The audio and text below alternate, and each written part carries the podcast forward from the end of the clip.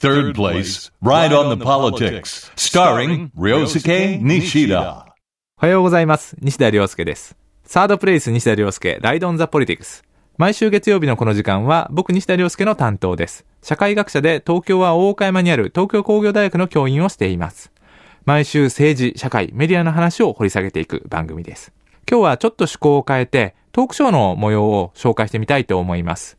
僕西田亮介が編集者の中俣昭夫さん、そして総務省情報通信政策研究所特別フェローの工藤文子さんを迎えて、先月28日に東京は下北沢の書店 B&B で行われたトークショーの模様です。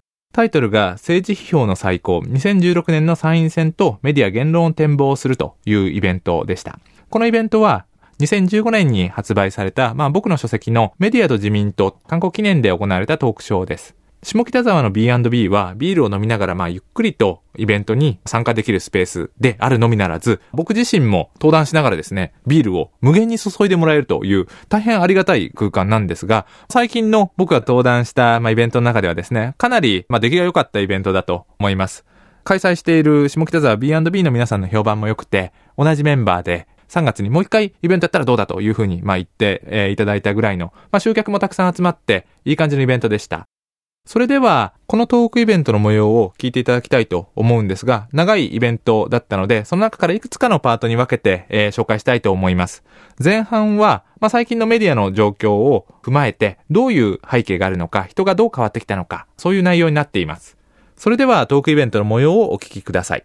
さっきもちょっと、まあ、すみません。あ普通こういうトークイベントで、あの、打ち合わせの話をするのは良くないんだけども、僕はあの、たまたま、あの、自民党のね、世耕幹部副長官と大学同期だってことを今年知って嫌いだったんですけど、その嫌う理由がやっぱ同世代間っていうかね、メディアに対する感覚は、同時代性があるんで、よくわかるんだけど、はい。それをこう使うかっていうね、いう話があって、それこそ B 層とかさ、え安倍政権っていうのがさ、ネット運用とか、ネットの指示によって、こう、ポピュリズムで浮揚してる政権だっていう言い方がよくあるじゃないですか。ええ文句言い方のね。えでもそれが持ってる意味とね、民主党がなんでその、ずっとネットのリアリティをつかみ損めるかっていうのは、ちょっとその、コインの両面のような気がしていて、ええネット選挙とか、そのネットにおけるその、まあ、世論形成に詳しいお二方からね、ちょっとまあ、民主党を別に褒めなくても、あの、どっちでもいいんですけども、民主党はまあ、とにかく今の主張が そもそも政策レベルでもよくわかんないし、広報のレベルでもよくわからんということじゃないでしょうかね。うん。とりあえず一貫性は見えないですよね。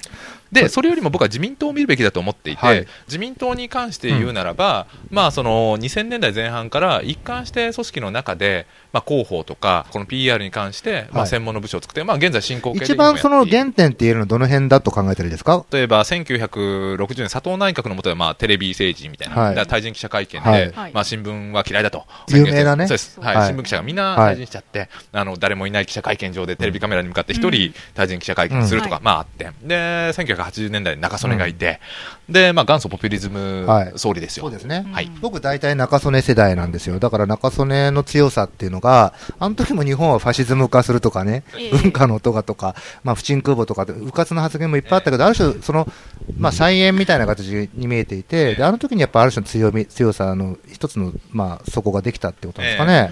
で、うん。まあ、佐藤内閣から、まあ、さ佐藤総理から引き継いで、はい。あのブレーン政治を展開するんですよね、ええええでだから、えー、浅利啓太とか、ええそう、まさに朝日圭とかね、小沢誠とか、はいはいスピーチライターなら、はいそうですね、うん、とか、はい。まあ、文化人を周りに集めて演出家とスピーチライターはもうその時からちゃんとそうです。自民党はいたわはいけですね。で、そうですね、まあ、いろんな、その、まあ、うん。なんていうか、蓄積があった上で、まあ、90年代、多分90年代後半に自民党が嫌われてた時期があって、まあ、はい。その、ある種、金権政治とか、まあ、90年前半もそうだと思いますけど、で、とにかく女性からの、まあ、嫌悪感というのは強くて、なるほどね。そうです。女性誌に、うんあの、広告を出して、はい。まあ、マーケティングの書を使ってグループインタビューやってみたりとかはいやり始めたら90年代後半で、まあ、いわゆる科学的な方法を、まあ、取り入れ始めたと。うんで、2000年代入って、まあ、小泉内閣になって、うんで、さらにその路線っていうのは加速していくと。ここで、えーまあ、脚注を打っておくべきなのは、その時期っていうのは民主党も、そのような手法で対抗してたってことなんですよね。そうですよね。そうですまあ、僕の記憶で言うと、まあ、もちろん中曽根時代を除くとね、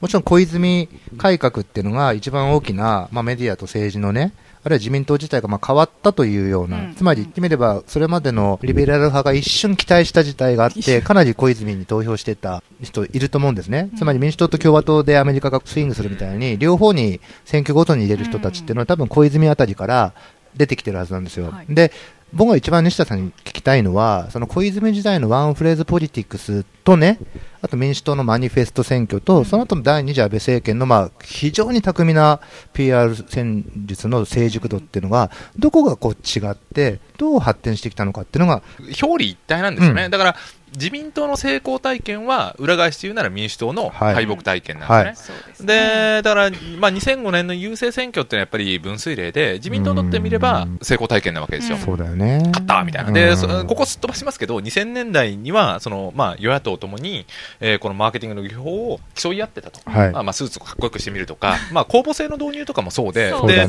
募制の導入もどっちかというと自民党の方が徹底していて、うんまあ、現在に至るまで野党っていうのは、まあ、ちょっと、そもそも公募が集まらないって話もちょっと聞いたりしますけど、うんまあ、そういうところもある。ええええまあ、でもしかし分水嶺は2005年で、ただ2005年の時点では自民党もそれほど古いタイプの候補の方がうんうんあー影響したっていうまあ、そっちもあるわけだからね。はいはいはい。で、なんだけども、しかし成功体験として、まあそういった PR の技法をはい発展させていくという路線は継承すると。で、うんスタッフ見ても同じですよね。うん先ほどの世耕さんも。世耕さんもね、ずっとね。はい。うんで、安倍総理もそうですよ。だって、ねえー小泉さんの下で、はいえー幹事長と、ねえー官房長官かな、やってるわけですよね。だから、人的には連続していると。うんで、他方で、まあ民主党の側にしてみると、はい。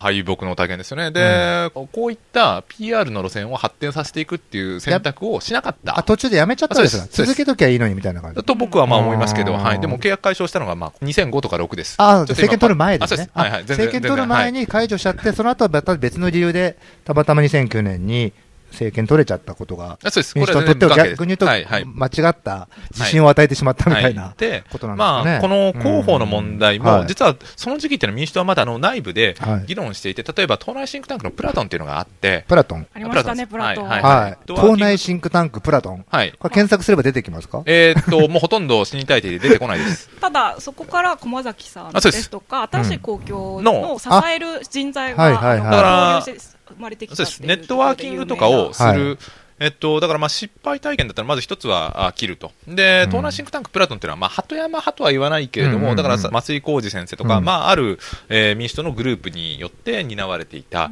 で、プラトンは基本的には鳩山さんがあうん辞めるのと同時に亡くなっていく。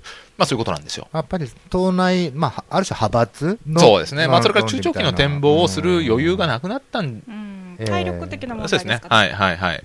短期的なことをもうちょっと考えなきゃいけなくて、はいっていうのがあるだろうと。で、他方で自民党っていうのはどうかっていうと、まあ成功体験をもとに、えーっと、まあ着々とノウハウを蓄積していくと。うんで、しかも、僕自民党はすごいと思うのは、まあ試行錯誤って言ってるんですけど、失敗したら修正してるんですよね。で、ねどういうことかというと、金をぶちまきすぎたと。はい。特に、えっと、小泉内閣のタウンミーティングですね。はあの郵政民営化のやらせ問題もそうです書いてありましたね、そうですよね。思い出しますね。でう、ん当、時、政府の広報っていうのは随契だったんですよ。随はい契約で、はい。自分が使いたい業者選べたと。で、しかも結構な額を落とすから、うんまあ、お得意様なわけですよね。そういう、まあ、ある種、金銭広報っていうのはできたと。なるほどね。で、ところが、タウンミーティングにやらせ仕込んでたっていうのは、うんまあ、メディアにすっぱ抜かれて、まあ、いろいろ言われると。金かけたのにね、逆効果でね。そうですんまあ、そこで、やっぱりこれ良くないと。やめると。意外と良くないってこあそうとをやめることができるんですよね、自。民党はね。そうです。で、うんあの、随契だったものを競争入札にしてみたりとか、のはい金銭を使っはたい PR っていうのは基本的にやめるんですよね。はいでもその代わり、ある種バーターとして、はい。パブリックアフェアーズとか PR の技術が高度化するっていう、つまり、はいそういうお金を使った広報が難しくなるので、はいよりこう、まあ、空気作りというかむしろねそうです。うんはい。そこに、まあ、うん取り掛かっていくと。そうですね。Third place, Ride on the Politics, starring Ryosuke Nishida. サードプレイス西田亮介ライドオンザポリティクス。今日は先月28日に下北沢 B&B で行われた僕西田亮介と編集者の中俣明夫さん、そして総務省情報通信政策研究所特別フェローの工藤文子さんとのトークショーの模様をお送りしています。ここまでですね、2000年代の自民党と民主党の広報競争という話題を取り上げたりしてですね、まあその歴史的な展開を紹介してきました。今僕も聞き直して思うのは、中俣さん大変司会がうまいなと。で、それから工藤さんというのはですね、まあ大変聞き上手というかですね、愛の手を入れるのが大変お上手でしたと。で、現場の雰囲気みたいなものを少しご紹介したいんですが、大体ですね、まあ3、40人ぐらいですかね。まあ小さい会場なんで、まあそれぐらいしか入らないんですけど、僕これやっぱり知り合い結構いてですね、えーメディア関係者とか、政党関係者とか、まあそれこそパブリックアフェアーズをやってる企業の方とか、知った顔の人がいて、あ、この人たちもしかすると情報取りに来てるのかなとか、あなんか僕がイベントやると結構そういうクロート筋の方々って結構いらっしゃるんですけど、そういう方が多かった印象を持ってます。その政党関係者の中で、えーイベント終わった後に打ち上げにもですね、まあいらっしゃってた方というのが何名かいらっしゃるんですが、まあ耳が痛いと、まあ野党関係者の方ということにまあなりますが、あーそういう話を、えー聞きましたね。それではトークショーの後半の様子をお聞きいただきたいと思いますが、後半ではですね、今年の夏に行われる参議院選挙をメインにですね、トークを展開しています。どうぞお聞きください。今日はですね、まあ、あの、結構いい感じに温まってきたんだけど、そのタイトルに誰が入れたかわかんないけど、参院選とかって入っていて、ちょっと今年は、まあ、選挙がもう決まってますよね。そうです結構天王山だっていう割には緊張感もない。まあまあ、ずるずる民主党がただ負ける方に、まあ、候補者の擁立もなん進んでなでないんですかですからね。ねこ、こんだけこう、ここで負けたら憲法改正だって、恐れてる側の方が準備ができて憲法ない。改正はさって、いや、実際に改正があるかっていうのは僕はちょっと怪しいと思うんですけど、はい。僕も衆参同日選というか、夏の選挙っていうのはほとんど思う興味がなくて、やっ。ぱ憲法改正の発議だと思うんですよ。はいはい。これがやっぱりガチで、はいはいだって今年面白いんですよ。だってそう2016年じゃないですか。うん2016年ってどういうことかっていうと、はいはいだって憲法成立から70周年で、そうなんですよキリがいいみたいな、超キリがいいみたいな。ですよ。だから憲法改正をガチだって言ってるうん人、まあ首相がいて、うんどこが綺麗かって、やっぱ2017年に改正の発議だけでもかけたら、はいかっこいいじゃないですか。はい。で、安倍総理自身は、はあの3分の2っていうのは、なんか、いや、結構難しくて、改正、うん。えー、と勢力全体でっていうふうに言ってますけど、うん。僕、この間数えたんですよ、ではい。そうするとそんなにね、あれでもないんですよね、だから前回の2013年の参院選並みにはい。議席が取れれば、ええ自公プラス、えあと数議席2、3とかでええ OK なんですよね。でなぜそういう話をしてるかと、はい。憲法改正派の発議がかかると何が起こるかと考えると面白いんですよ。うん。これ知的に面白いっていう意味で、うんそのなんかそうなればいいとか言ってるわけで全然ないですよ、はい憲法改正の発議があると何が起こるかっていうと国民投票法っていう謎の法律があってですね、あるんですよはい。で国民投票法っていうのは大都市地域特別区設置法っていうのに似てんですよね、うん立て付けが。うんで大都市地域特別区設置法って何かっていうとあの大阪の大阪都構想の是非をまさにそうだよねそうですうん住民投票を規定していた法律なんですよ。はい。あれと同じことが起きる。そうです当日まで選挙。してたあれだ。はいはい。だから規制が公職選挙法と比べてすごい緩いんですよ。。さあ、面白いね。確かにね。面白いんですよ。うんで、だから、あのー例えば、えっと、テレビうん CM についても、大都市地域特別区設置法と国民投票法にも微妙に差異があって、今、細目まで思い出せないんですけど、うんでもテレビ CM についての規制も緩くて投開票日もはい基本的には選挙運動 OK みたいな感じなんです公よ。職選挙法よりも緩いがゆえに何かが公職選挙法はガチガチなんですよね。テレビい CM ダメだし。や、僕もはいね、だから今日ちょ、まあ、さっきまでの話題でシールズの話と同時にね、やっぱ大阪におけるさ、大阪都構想をめぐるあの住民投票の最後のデッドヒートは、はい本当に面白い、まあ、特に東京の人間からすれば面白い。あれはあれである種の民主主義というもののね、ある種の極点を、うんしかもその後の展開も含めて示していて、いや、あんなことできるんだったらいいかもって思っちゃう人っているかもしれないよね。そうなんですよ憲法に関してね。で、これが有識問題だと思っているんですよねそ。っからがね。で、うんいや、なぜかっていうと、大都市地域特別区設置法と国民投票に似てて、で、もし憲法改正の発議が近日あると、まあ、なんていうか、激しいメディア戦が護憲派も改憲派もやると。うんで、まあ、どっちもテレビ CM をバンバン打ってで、いや、改憲です。やっぱり日本を変えるには改憲しかない、みたいな。いやいや、はい日本を壊すのか、護憲だ、みたいな。護憲しかありえない。一人一人を大切にしよう、みたいな。はいまあ、CM が流れるわけですよね。そうそうですね。いやわかんないけどえー多分そうですよ。いや、って、わけが分かんなくなってる中で、うん我々は、はいいや、だから、まさに民主主義の根幹のはい。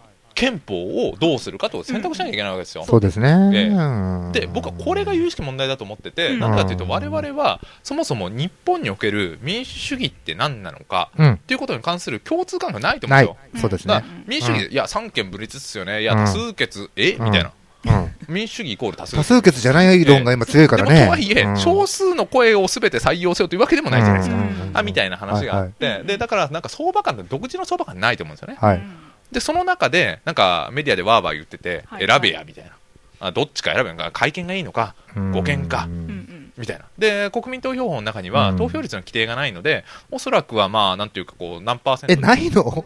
えっと投票ないとあ、ないんだ。規定がない時ってどうなるんですかね？規定がないと、はい、あの、単に単純純粋にた、はい一票でも多ければっていうのと一緒です。なんかね、でも僕なんかは、要するに民主党がね、5件に舵を切ってしまったせいで、語源じゃないんですよ。まあ、じゃないんだけどね。マニフェストとかでは主張してななんだけども、雰囲気としてね、ええ。のせいで、変えるならどう変えるっていう対応を出すタイミングっていうのが難しくなるじゃないですか。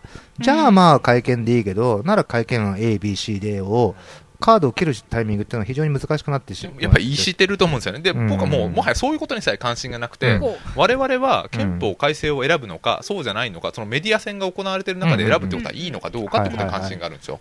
はで、メディアとか日本の民主主義のその独自性とか固有性とか共通感覚っていうのを、い。もっとその平時の段階で、うんいやだからもう僕の考えでは2017年とか、選挙のタイミングによると思うんですけど、はい18年とか10、はいまあ多分ね、17、18ぐらいだと思うんですけど、発議があった時に、はい。有事じゃなくてね、そうです平時のね。そうですんなんかこう、平成な時20年ぐらいかけて選ぶのがいいと思ってるんですよねい。やそうなんですよ。だからね。それはできないみたいなうんいやええ僕が思ったのはね、2018年を注目していて、明治150年ですよ。で、1968年は明治100年で学生運動のピークの時に、はい。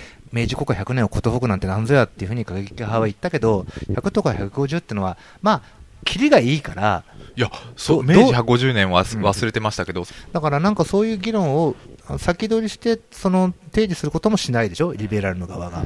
だから、ですね。あの安倍首相のうまいところはやっぱり全体戦略とか、うん。この政策、あるいは憲法改正を実現したいと目標に向かって、あの日程を組んだ上で、うん。イメージ戦略をそれに向けて打ってうん。いっているという点が、プロの視点から見ても。プロの視点から見て、あー。あすごいな、さすがだなっていう思うわ誰がやってんですか、まあ、よい いつも思うのは安倍さんじゃなくて、スタッフがね、ええ。優秀なんだろうといつも思うんですけど、そのはい。世耕さんだけじゃなくて、うん。やっぱりそれは代理店なんですかね、それとももうちょっと広い官僚も含めたサポートチームっていうか、ある種の安倍を旗印に日本の形を作っていこうっていう人たちはいるんですかね。西田先生の見立てはどうですか、うん。あ、逃げた。陰謀論ではなくてね、はいいやだプラクティカルにそういう人たちがいえっと、うん。これはですね、うん。議員の側にもスタッフの側にはい。も両方蓄積されてます。で、だからそういう意味でも合理的に配置してるなと。なるほどね。で、職員3人いるとかって確か、あの、ニュースピックスの対談でも、はいはい。まあ出てたから、これ全然オープン人の配置が、まあ、やっぱり人が分厚くいるってことですかね。はいはいそういうことですねで、だからまあうん適材適所っていうか、そういうふうにやってるってことですね。Third place, Ride on the Politics, starring Ryosuke Nishida.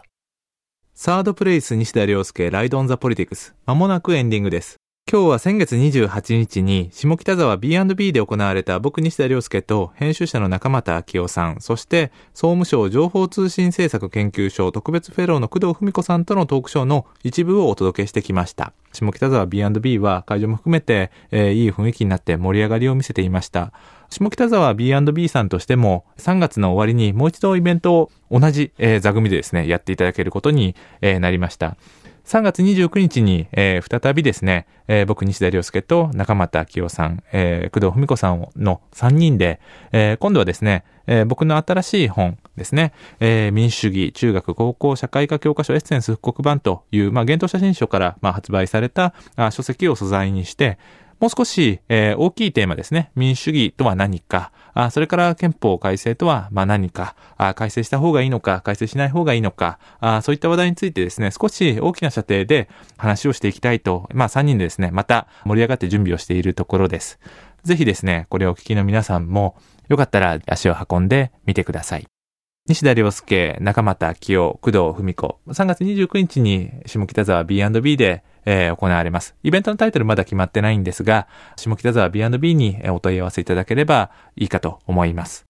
サードプレイス、西田亮介、ライドオンザポリティクス。お相手は西田亮介でした。それではまた来週、この時間にお会いしましょう。